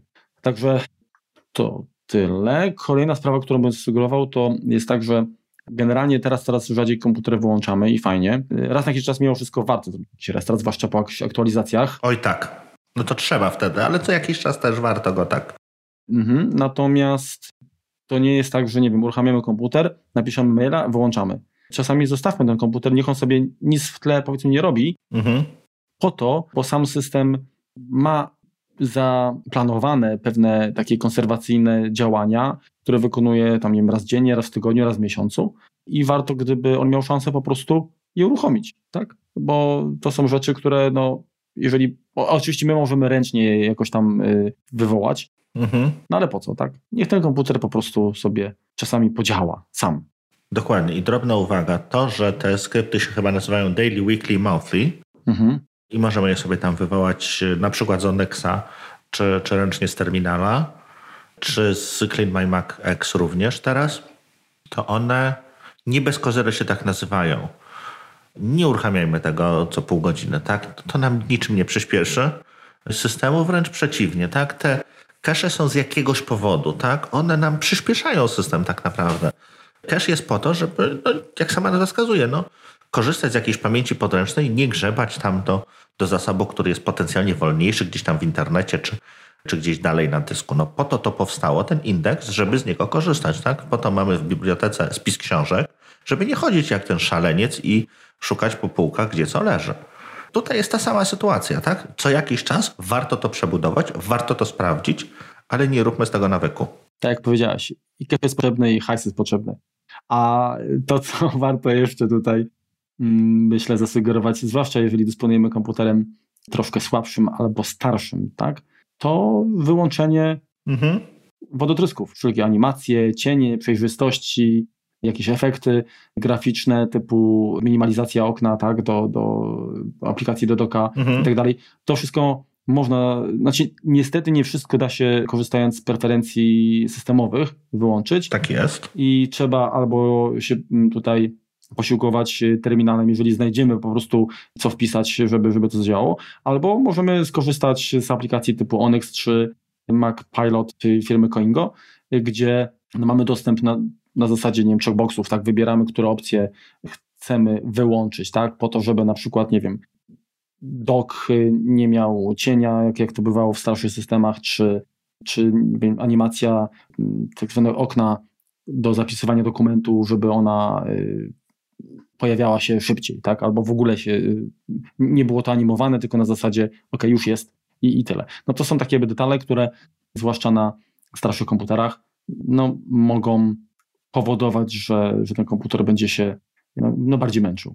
Dalej, jak już jesteśmy przy wyłączaniu takich różnych wodotrysków, no to możemy sobie wyłączyć na przykład nieużywane, to już mówiliśmy, rozszerzenia Findera, natomiast również czcionki i klawiatury. No to też jest coś, co w jakiś tam sposób się ładuje. No, nie przyspieszy nam to komputera jakoś zauważalnie, natomiast no to jest to pozbywanie się takiego craftu, który no, nam się gdzieś tam z, z, nazbierał. Możemy zauważyć przyspieszenie, jeżeli któryś z na przykład ścianek będzie uszkodzony, tak? No to wtedy komputer nam się na niej zacznie krztusić. Natomiast jeżeli wszystko jest w porządku, no to tu nie zauważymy wielkiego przyrostu prędkości, natomiast warto mieć tutaj też porządek. Znaczy tak, po pierwsze dziś te komputery są szybkie i zwykle jakby zestaw czcionek, które dostajemy z systemem, on nie jest jakiś tam rozbudowany. Tak, no się nam wystarcza, ale pamiętam, że swego czasu zwłaszcza komputery wykorzystywane w studiach D T P, one no, musiały mieć dostęp do znacznie bardziej obfitej bazy czcionek. A, tak, oczywiście. I tam trzeba było, to się nazywało suitcase, takie, taką aplikację wykorzystywać po to, żeby sobie włączyć zestawy, tak? Bo, ponieważ wszystkie czcionki naraz no, znacząco jakby komputer spowalniały. Tak? Nawet uruchomienie aplikacji, która musiała jakby przejrzeć, tak? Jaką listę czcionek wyświetlić, wydłużało proces uruchamiania programu. Mhm. I jedna rzecz... Jeżeli uruchomimy aplikację typu Onyx, to też chyba znajdziemy tam jeszcze, bo kiedyś było, nie wiem jak dziś. Jest przebudowa ścianek. Tak, tak, ale, ale jest coś takiego jak usuwanie lokalizacji w innych językach, czyli pakiety językowe, tak? Bo jeżeli instalujemy aplikacje, to często jest tak, że one posiadają zasoby nie tylko po angielsku, ale również w, w innych językach. Na pewno ma to CleanMyMac X. Mhm. I właśnie w takich programach też można zaznaczyć, że po prostu program ma przeskanować i usunąć te zasoby, które nie wykorzystujemy.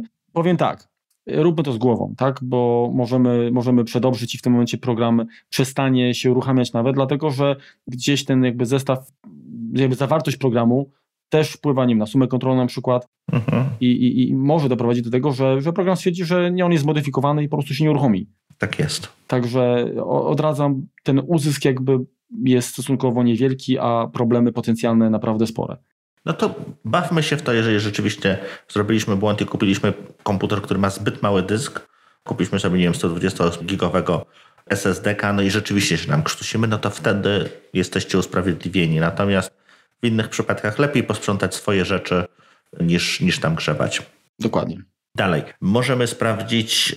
Czy nam się komputer najnormalniej w świecie nie przegrzewa, tak? Pamiętajmy, że aktualne procesory pracują z pełną wydajnością stosunkowo krótko, tak? Koperta termiczna w większości, użyłem czegoś mądrego, koperta termiczna, czyli tak naprawdę chłodzenie, które mamy, tak? To, to na ile, ile ciepła jest w stanie oddać nasz komputer, czy to będzie laptop, czy to będzie jakiś komputer stacjonarny, jest stosunkowo ograniczona, tak? Te komputery są fajne, cieniutkie, malutkie, piękniutkie, natomiast przez to się nieco gorzej chłodzą niż wielkie behemoty, które mają, wiesz, śmigła jak, jak helikopter. Więc tutaj zobaczmy, tak, czy nam po prostu się komputer nie przegrzewa. I jeszcze raz, może to być iStat Menus, który, który pokazuje cały czas, może pokazywać cały czas temperaturę procesora. Tak? No jeżeli ona rzeczywiście oscyluje tam wokół jakichś dziewięćdziesięciu stopni czy osiemdziesięciu stopni, a my nic nie robimy, no to coś jest nie w porządku. Można zobaczyć jakby co nam co nam zżera, jak gdyby ten, co, co nam grzeje komputer, co nam zżera cykra procesora. Natomiast drugim programem, który tutaj Marek napisał, jest T G Pro, którego nie znam. Ja go kiedyś opisywałem w magazynie. T G to jest skrót od Temperature Gauge. To jest program, który pozwala jakby zarządzać nam sterowaniem wentylatorów w, w komputerze, mhm. czyli my możemy ustalić na przykład, czy tam zdajemy to na system, czy na przykład chcemy w zależności od konkretnego, nie wiem, zdarzenia, tak, żeby one wskakiwały na wyższe obroty i tak dalej. Ale ten program warto mm, przetestować chociażby, po to dlatego, że on ma pojęcie o tym, jaki komputer ma wentylatory gdzie i w sytuacji, kiedy coś jest, coś nie domaga, tak, że wentylator się nie uruchamia, na tym tego możemy nie wiedzieć potencjalnie. To czujniki, które komputer jakby posiada, są weryfikowane przez ten program i, i on zgłasza nam, że jest jakaś, jakiś problem, tak, że ten wentylator na przykład nie działa, tak, mhm. Albo właśnie chyba w, w moim komputerze to jest, ja wiem, z dwudziestu czujników różnych, wcale bym nie wiedział, bo są przecież na, na, na, na procesorach, są na układach pamięci, na, karci, na karcie graficznej, właściwie na dwóch, tak, na układzie Wi-Fi, na pamięci dyskowej, tak, i tak dalej. To wszystko jakoś tam musi, musi funkcjonować. Także, tak jak wspomniałeś, ten thermal throttling no, spowalnia nam komputer, tak, i mhm. pewnie tego nie, nie, nie unikniemy, ale jeżeli jest sytuacja taka, że komputer, mamy jakiegoś, nie wiem, sierściucha i komputer w środku ma dywan, mhm. tak, i nie ma tego cugu, krótko mówiąc, tak, czyli to powietrze ciepłe nie ma, którędy jakby uciec, no to ta sytuacja przegrzania się, która no, może doprowadzić też do uszkodzenia komputera, ale, ale te, jest ta sytuacja, kiedy traktowanie zostaje obniżone po to, żeby poradzić sobie z problemem mhm. oddania ciepła, a w rezultacie jakby spowolnienie komputera nastąpi szybciej. No tak, to prawda. Jeszcze tak przypomniało mi się, jak mówiliśmy o problemach w systemie, jest taka aplikacja darmowa swego czasu, chyba cały czas, AppTrap. Link zresztą będzie w opisie jak zawsze, która też weryfikuje, ponieważ no, możemy, przecież instalujemy aplikacje z różnych firm i często jest tak, że instalujemy, nie wiem, powiedzmy jakieś rozszerzenia, które ze sobą mogą nie współpracować, gryźć i mhm.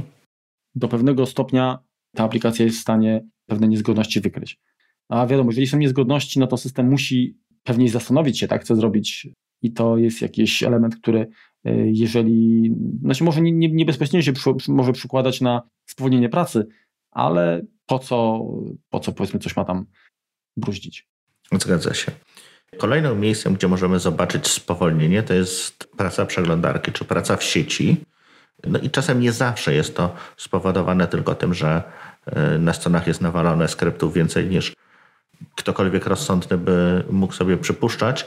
Mogą to być problemy z naszą siecią Wi-Fi, z zasięgiem czy z kanałem, na którym mamy, mamy sieć, tak? Czyli wszyscy sąsiedzi siedzą na kanale siódmym, my siedzimy też na kanale siódmym, no to będzie, będziemy mieli jakieś kłopoty, więc tutaj trzeba, czy warto sobie sprawdzić tą siłę sygnału, czy, czy po prostu zasięg naszej sieci Wi-Fi. Jak również ważne jest to, żeby sprawdzić, czy, czy ta sieć jako taka działa, tak? Czy, nie wiem, korzystamy z dobrych serwerów D N S, czy są one odpowiednio szybkie, czy nie mamy jakichś błędów w adresacji, tak? Może możemy mieć po prostu coś nabałaganione w naszej sieci lokalnej, czy ustawieniach routera, co po prostu spowoduje to, że dostęp do, tej internetu, dostęp do tego internetu, dostęp do sieci nie będzie optymalny, no i po prostu zauważymy to jako spowolnienie komputera w korzystaniu z sieci. Wiesz, jakbym jeszcze zwrócił uwagę na ustawienia systemowe, a konkretnie oszczędzanie energii. Mhm. Dlatego, że tam mogą być pewne rzeczy, które w pewnym sensie nam spowolnią komputer, tak? Mhm. Żeby nie być gołosłownym, zaraz tam spojrzymy, co tam jest. Jest kwestia usypiania na przykład komputera, usypiania dysków twardych. Mhm. No oczywiście w przypadku dysków S S D, czy to usypianie jeszcze jakoś, czy ono funkcjonuje? Nawet jeżeli ono funkcjonuje, są uszczone, tak, to... odcina prąd, tak? to, to już oszczędza nam A. trochę energię. Natomiast no tak umówmy się, no system cały czas grzebie coś pod tych dyskach, więc to nie szczególnie, no jeżeli mamy jakiś dysk zewnętrzny, to tak, to go wtedy odłączy, mm. uśpi, natomiast... Ale widzisz, jest na przykład opcja automatycznie przełącz, przełącz karty graficzne, tak? Czyli mm-hmm. jeżeli mamy dwie karty graficzne, jakiś tam zintegrowany chipset i, i, i, i taką no, bardziej wypasioną, to jeżeli pracujemy na baterii, tak, pracujemy na baterii, mm-hmm. to jeżeli i ta opcja jest zaznaczona, no to automatycznie przełącza się jakby na zintegrowaną, co... w specyficznym przypadku może no, spowolnić pracę, tak? Tak, no w tym momencie tak naprawdę to nawet nie chodzi o to, że ta karta graficzna jest wolniejsza, no bo my dużo od niej nie chcemy, natomiast ona korzysta z tej samej pamięci, z której korzysta procesor, więc automatycznie procesor ma no, mniej możliwości, czy ta pamięć staje się wolniejsza, tak? No bo te sześćdziesiąt razy na sekundę ta pamięć musi, czy ta karta graficzna wbudowana musi przeczytać cały ten ekran, który mamy, tak? Wszystkie te piksele, te cztery K i, no i odsmarować to na ekranie. No to zajmuje jak gdyby pasmo pamięci i dlatego potencjalnie to będzie działało trochę wolniej. Mhm. Jest to kolejna rzecz, która też paradoksalnie może wpłynąć na szybkość naszego komputera. To jest to, czy w momencie uruchamiania go mamy podłączone jakieś urządzenia. Mhm. Może nie tylko w momencie uruchamiania, chociaż to chyba najbardziej sobie było odczuwalne, tak? Bo jeżeli mamy laptopa i wpięte w niego, nie wiem, dwa dyski, jakieś zewnętrzne i jakieś inne urządzenia, no to żeby one, jak one przy uruchomieniu komputera muszą zostać też sprawdzone, czy są podłączone, muszą jakoś tam się zgłosić, mhm. to to wydłuży ten, ten, ten proces, tak? Zwłaszcza jeżeli to są dyski zewnętrzne, gdzie mamy dyski talerzowe i one się usypiają i później to budzenie też trwa ileś tam czasu, to w momencie, kiedy tam klikniemy ikonkę choćby Findera, tak, i gdzieś tam na liście ten dysk był, no to on musi się obudzić. To odświeżenie często okna, jakieś tam cenne mikrosekundy. No nawet, nawet pojedyncze sekundy, zanim się ten silnik rozbuja, to może to nam troszeczkę, troszeczkę czasu zająć, to, to, to prawda. Co dalej? No mierzmy siły na zamiary, tak? Dostosujmy sobie środowisko pracy do tego, co ten nasz komputer może, tak? No jeżeli nie mamy jakiejś mocnej karty graficznej, czy, czy generalnie dużo zasobów, no to podłączenie dwóch monitorów jakichś wielkich, no spowoduje to, że nam się to zacznie krztusić, tak? No będzie to fajnie wyglądało, tak? Będziemy mieli stanowisko jak do sterowania wszechświatem, natomiast no może nasz komputer po prostu tego nie wydolić. To samo tyczy się ilości tych spaces w Mission Control. Też możemy sobie tego natrzaskać dwadzieścia i każdą aplikację trzymać na osobnej swojej, swoim jak gdyby desktopie, natomiast no to też wpływa na zajęcie pamięci. No i też no, jeżeli mam po prostu tych zasobów tutaj mamy mało, no to nie kombinujmy, nie próbujmy tutaj być super fantastyczni pod tym względem, bo to przyniesie nam tylko i wyłącznie szkodę, nie poprawi nam to produktywności, a jedynie będzie ładniej wyglądało. Znaczy, sam fakt, że się da, nie znaczy, że warto. Ładnie to podsumowałeś.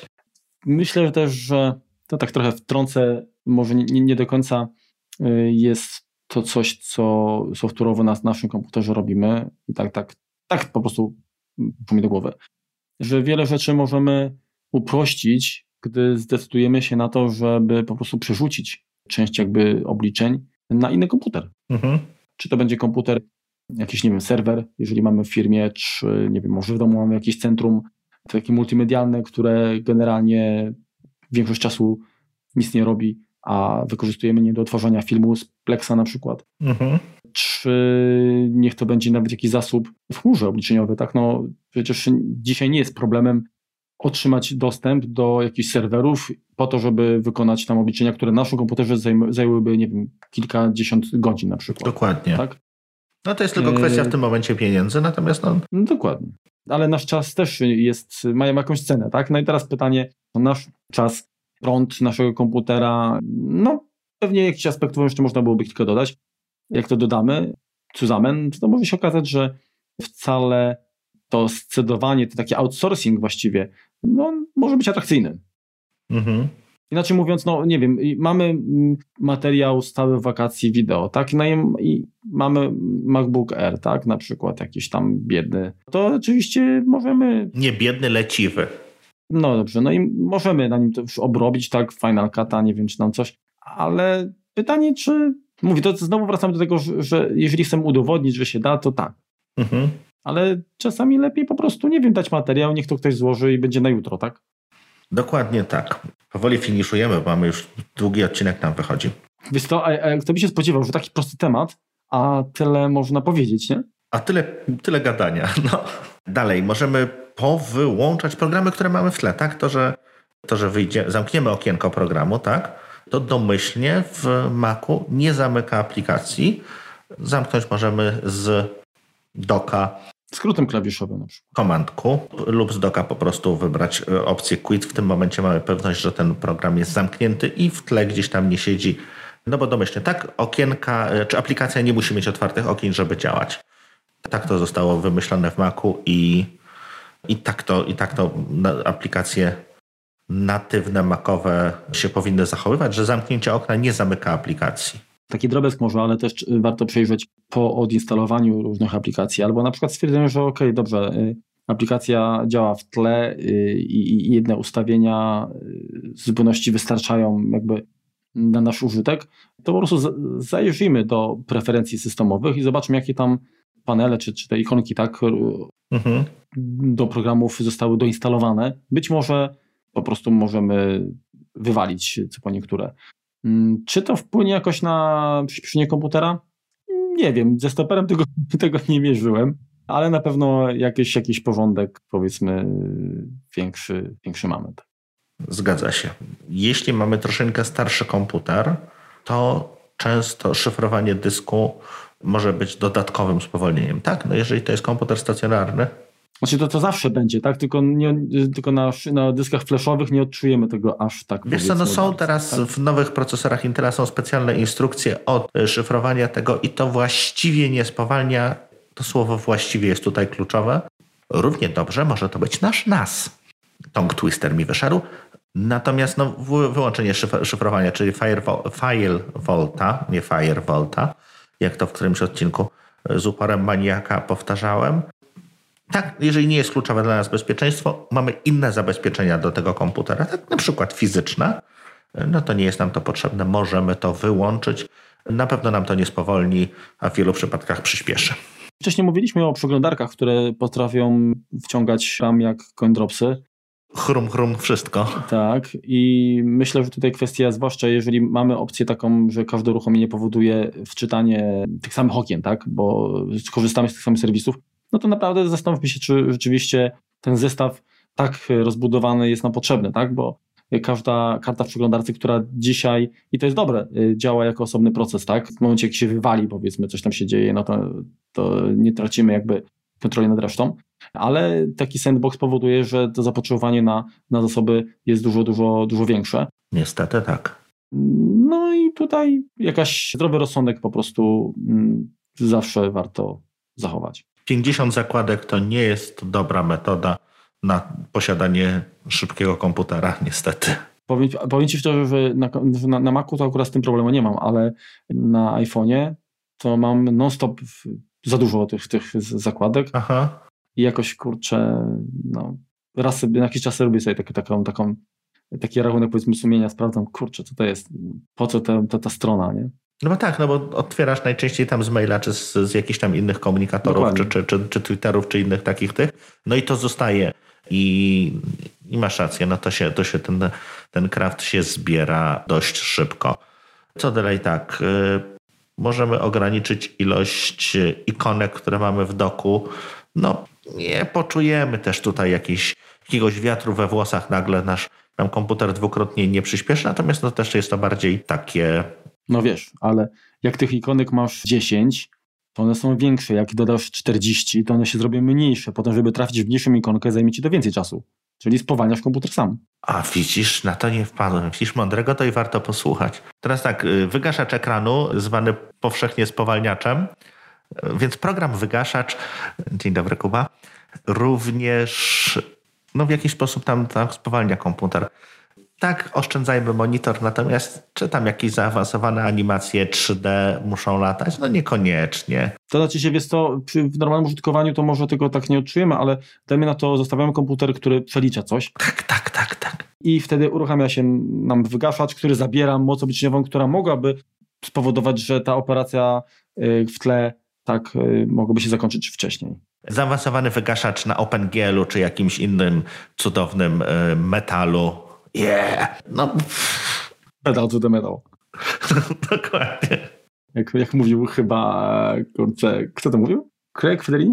Craig Federighi, tak. Chyba tak. No, no. no to po prostu bez sensu, tak? Ani nie będziemy na to patrzeć, a do, dodatkowo będzie się raz, że żarło bez, po, bez potrzeby prąd, dwa, no po prostu spowalniało te operacje, które no niby dzieją się bez naszej wiedzy, natomiast też chcielibyśmy, żeby w jakimś zadanym czasie się one skończyły. Kolejnym takim troszeczkę voodoo, co wszyscy, wszyscy, wszyscy twierdzą, że to jest pierwsza rzecz, którą należy zrobić, jeżeli mamy problem z Maciem, to jest reset P R A M czy tam S M C. Co tam mamy, to już opowiadaliśmy o tym, to tylko, tylko wspomnimy. Ale paradoksalnie, nie paradoksalnie, wbrew pozorom to potrafi jakby pomóc, tak? Tak. Może pomoże, a na pewno nie, przesz- nie będzie przeszkadzało. Tak, Dok- dokładnie. Teraz tak, tak jak, jak wspominałem o przeglądarce i tych zakładkach, to również jak resetujemy Czy, czy, czy włączamy komputer, to jest opcja, którą możemy zaznaczyć. Otwórz okna po ponownym zalogowaniu, tak? Czyli mhm. powiedzmy, jeżeli mieliśmy otwarte okno, nie wiem, właśnie przeglądarki czy, czy jakiejś aplikacji, to ten stan zostaje zapisany, zapamiętany i kolejne uruchomienie powoduje no, wczytanie jakby tego, tego stanu. Ja nie jestem zwolennikiem, powiem krótko, tego rozwiązania. Ja też nie. Zresztą może to wynika z tego, że na pececie to jest taki odpowiednik hibernacji, tak? I ona pod, była często przyczyną jakichś problemów. Oj tak. I trzeba było to, powiedzmy, ręcznie jakoś ten templik usuwać, który się rozrastał w gigabajty straszne i powodował, że komputer zamiast obudzić się szybciej, to uruchamiał się koszmarnie długo. Dlatego ja generalnie, nie wiem, usypiamy, a jak nie, to po prostu wyłączamy i tyle, tak? Mhm. Naprawdę, naprawdę nie ma, nie ma sensu, myślę, aż tak tutaj, yy, no krótko mówiąc, znaczy inaczej, są osoby, które włączają komputer i idą sobie zrobić kawę, tak? Mhm. I praktycznie dla nich ten komputer jest jak, jak serwer, czyli one są w stanie poczekać, nawet tam, nie wiem, przerzuć jeszcze coś, popić w momencie, kiedy to wszystko się poruchamia, a potem i tak się okazuje, że z tych czterdziestu pięciu programów wykorzystują dwa. Mhm. No to trochę, trochę bez sensu. Jeśli jeszcze używamy czegoś, co się nazywa widgety, czyli element dashboarda, powiem ci szczerze, nawet zapomniałem, że to istnieje, więc dobrze, że to... I jak wejdziesz w Mission Control, tak, to tam... A ja wiem, że tak jest, mogę sobie tak, włączyć, tak, no. tak, wiem, że mogę sobie włączyć. Kiedyś tam miałem... Ale wiesz co, ja, ja żałuję, bo powiem ci, że miałem kilka widgetów fajnych i byłem bardzo smutny z tego powodu, jak jakby ten moment świetności dashboarda minął i przestało być rozwijane. Mhm. Nie, no to zgadza się, to fajne jest, fajne, bo i tak dalej, że szczególnie, że sobie można było taki snippet strony internetowej zrobić i, i po prostu podejrzeć, nie wiem, kursy walut z N B P na przykład. Mhm. Wyniki lotto. Zależy, kto ma jakie marzenia.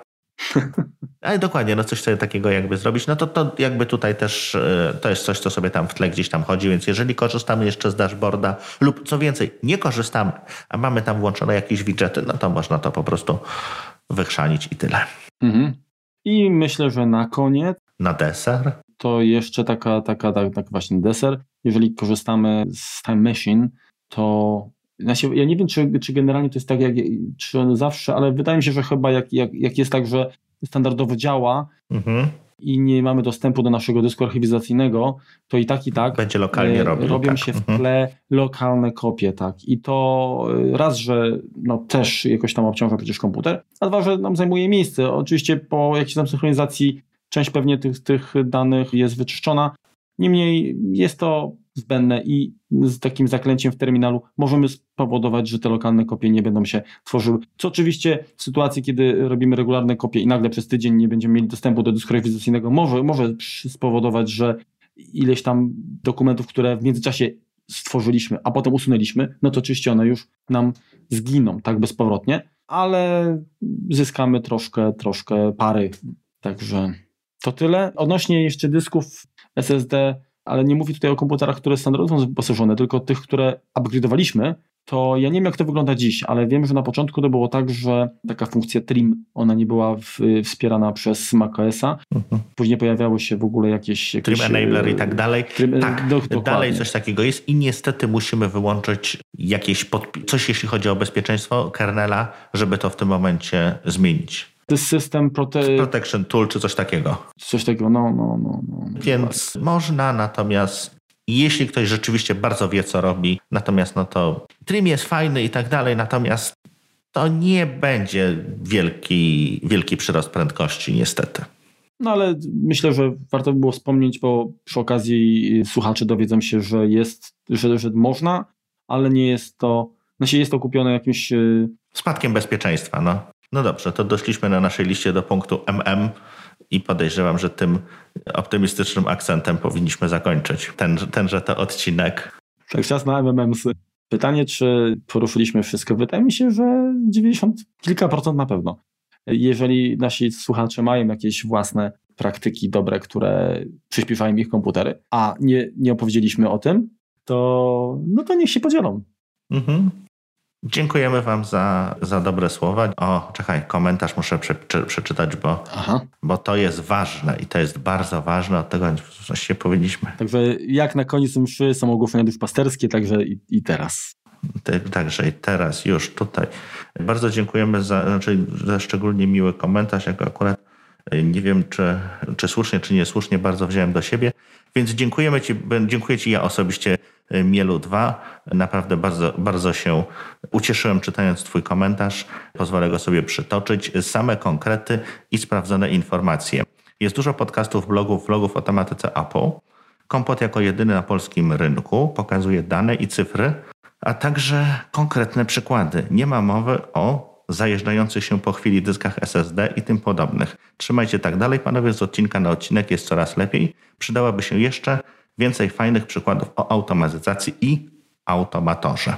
Dziękujemy bardzo, ja dziękuję i obiecujemy, że troszeczkę będzie automatyzacji. Jak najbardziej. Nie zapominamy o tym, natomiast no, do części odcinków trzeba się przygotować bardziej, do innych mniej, no to, to różnie bywa. Znaczy ja ze swojej strony zasugeruję takie coś, bo żeby opowiadać o automatyzacji, no to oczywiście albo mamy własne doświadczenia, tak, które rozwiązaliśmy w ten sposób, albo czyjeś. Jeżeli macie coś, co jest takim bardzo procesem żmudnym w waszym workflow i chcielibyście przyspieszyć, to zarzućcie taki temat, a my spróbujemy się nad tym pochylić i w tym momencie wasz taki case, wasz przykład może posłużyć nam właśnie do, do stworzenia takiego odcinka. Tak jest. Także taka sugestia, żeby, żeby zróbmy, niech ten nasz kompot będzie bardziej interaktywny, tak? Nie tylko my, ale również, również wy, nie tylko pod postacią jakby komentarzy, które nas nie wiem, chwalą bądź ganią, ale również jakichś propozycji, sugestii, na to, na to liczymy. I jeżeli chcielibyście wystąpić w odcinku, to nie, nie czajcie się, my, my nie gryziemy zazwyczaj i, i jeżeli byście chcieli, to jesteśmy naprawdę bardzo otwarci, jakoś tam się dogadamy i zapraszamy, jeżeli mielibyście, rzeczywiście macie coś, coś ciekawego, co myślicie, że, że, że warto byłoby się podzielić z innymi, to, to prosimy staropolskim. No, no nawet będziecie, będziecie mogli po, nie, pozdrowić swoją rodzinę, ciocię Halinkę i tak dalej. Tak. Dobra, bardzo dziękujemy i było nam niezmiernie miło, że nas wysłuchaliście. Ten troszeczkę dłuższy odcinek, natomiast tak się nie zapowiadało, a wyszło długo, więc no trzymajcie się i do usłyszenia. Na razie. Dokładnie, pozdrawiamy, trzymajcie, czołem. Cześć. Super jest, u mnie jest bardzo dobrze. Skoro mnie słuchać, to też jest dobrze. Samokrytyka. Wiesz, w świecie... Kurde, się nie nachyliłem, wszystko widzisz. Musi być flow. To skasuję. Sorka, nie chciałem ci przerywać. Tak będzie mniej montowania. Dobrze. Param pam pam, param pam pam. A Remek sobie gada, tralalalala. Halo, halo, halo, halo, Remku, jak mnie słyszysz? No, bardzo dobrze cię słyszę, przepraszam cię, ale mi się rodzina stęskniła za mną. Dobra, dalej. Rodzina jest najważniejsza. Do fotografii. No, ja skończyłem... No, co za kartofelki. No, ale ulga teraz taka, że po prostu... Leć dalej. Dobra. Se grzebie kablem i chyba se słuchawki odłącz. Dobra. Jeszcze? No jestem, jestem. Ciekawe, czy to... No to dobrze. No ja cię słyszę. Dobra, że się nagrywa. Kabel sobie odpiąłem. Wiesz, nerwica nad, nad, nadstręctwa. Gumkę miałem na kablu i zacząłem ją merdać. Dobra.